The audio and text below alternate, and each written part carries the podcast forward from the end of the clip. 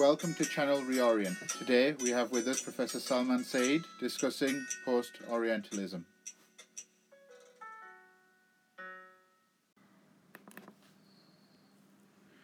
So, Professor Sayyid, um, my first question to you would be what exactly is post Orientalism? What do you mean by this term?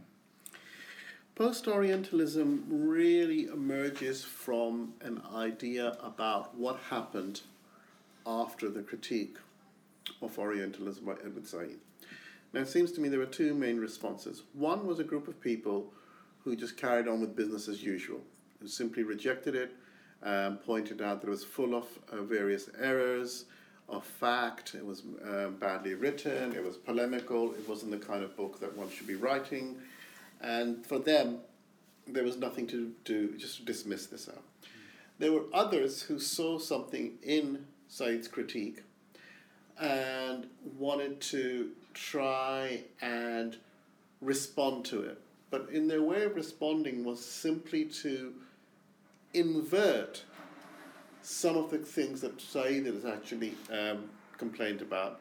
So it became the proposition Said says that um, Orientalism is dominated by the textual, so we now will concentrate on the social. Said says that Orientalism is about um, a monolithic idea of Islam, so we'll talk about multiple Islams. Now, many ways, anti Orientalism is really a necessary step. It's an awareness the way that Orientalism has um, produced knowledge about the Orient. So you've it's very interesting. You so we've drawn a distinction now between anti-Orientalism and post-Orientalism. Could you go into yeah. that a bit further? Because I think anti-Orientalism is really the an attempt to accept the critique of Orientalism, but it only understands the critique of Orientalism as being what I call um, weak Orientalism. Hmm. I think that uh, you have to ask yourself why is it that Said's book has continued to circulate, continued to be in reprint, but more importantly, being continued to be subject to dispute and contestation almost, you know, 50 years after its um, publication. There are very few books within sociology, within the social sciences or humanities, which have that kind of long life. And part of it, my argument, is that the book is actually quite incomplete. And it's the incompleteness of the book which has opened the space for people to try and fill, fill it out, to complete it. And it's incomplete because the critique that Said offers has two aspects to it. One is a critique that comes from his kind of Foucauldian reading, in which the Orient is a construction of Orientalism. The other critique is a much more um, common one, which I suppose comes from a sociology of knowledge approach, in which Orientalism is really the product of uh, people, scholars, um, etc., who had interests in writing about the Orient, which were paid for by oil companies or paid for by governments, or it was those kind of institutional mechanisms.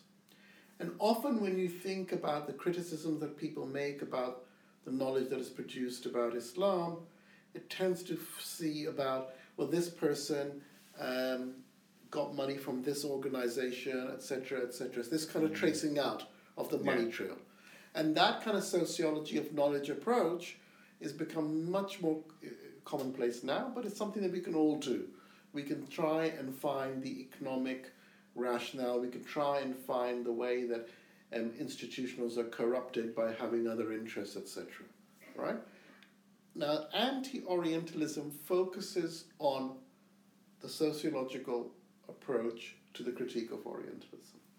And as a consequence, it's often suggests things like, um, you know, the way around Orientalism is to have better scholarship, to have more self awareness, etc.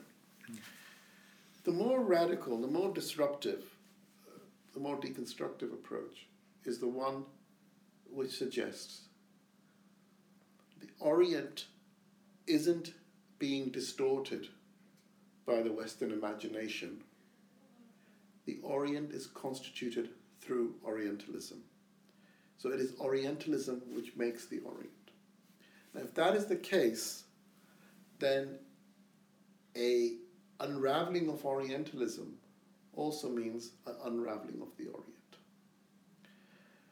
Then the post Orientalist approach is one which takes this seriously, which takes the idea that the Orient is not an empirical reality which is being distorted, but is actually a reality which is inframed by Orientalism.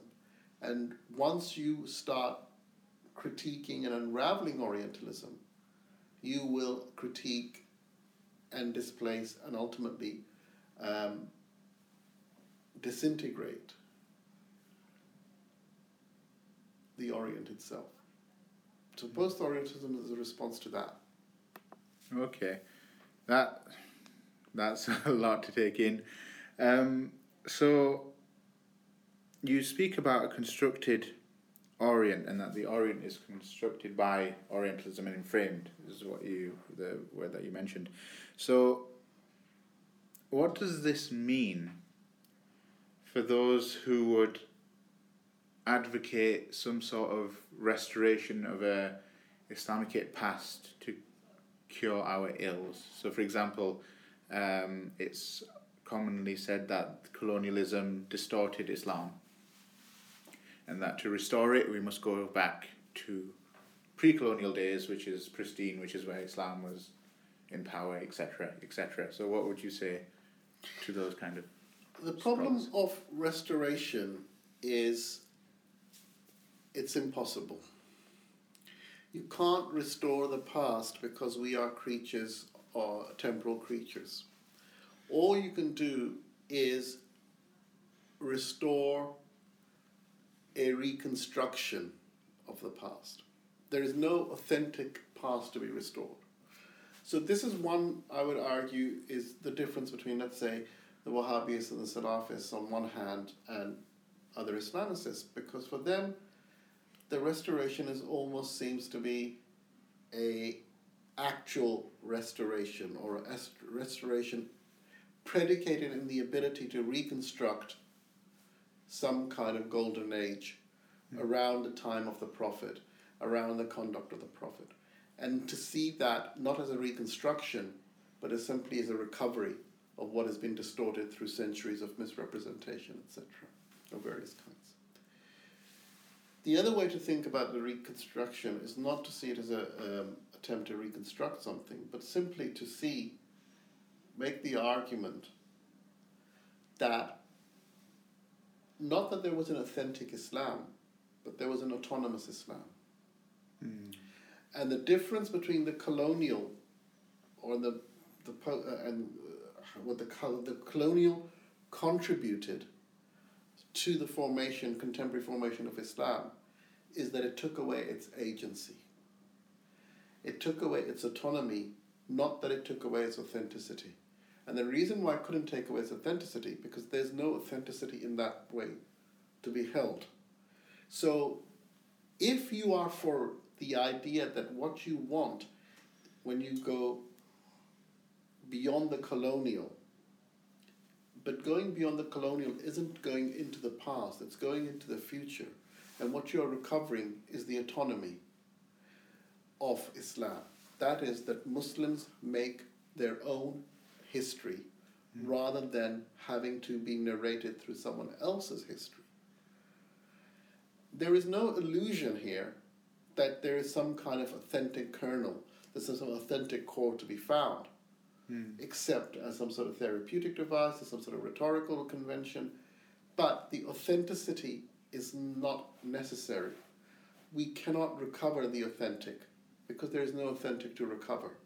All we can do is build the autonomous, which allows different Muslims in different ways to come to terms with different aspects of what they understand their past to be, their present to be, and what their future will be.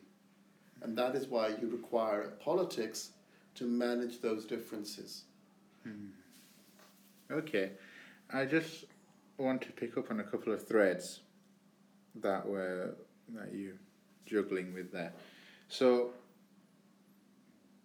I guess you believe that then there can be an escape for a, from a constructed Orient. Correct? Yeah, I mean, the point with the constructed Orient is this the Orient was constituted by particular discourses. Those discourses, if those discourses are not operational, um, there will be no Orient. So, for example, take one of the ways of thinking about the colonial has been to that the colonial established a hierarchy between the West and the non-West, or the West and the rest. Yeah.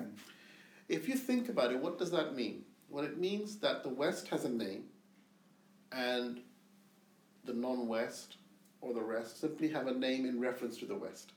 They don't have anything of their own. So, one way you could argue is that one of the effects of uh, Islamicism in its broader sense has been to reintroduce or another term into this um, way of framing questions in the globe, and that's to talk about Islam. So you now have the West, Islam, and the rest.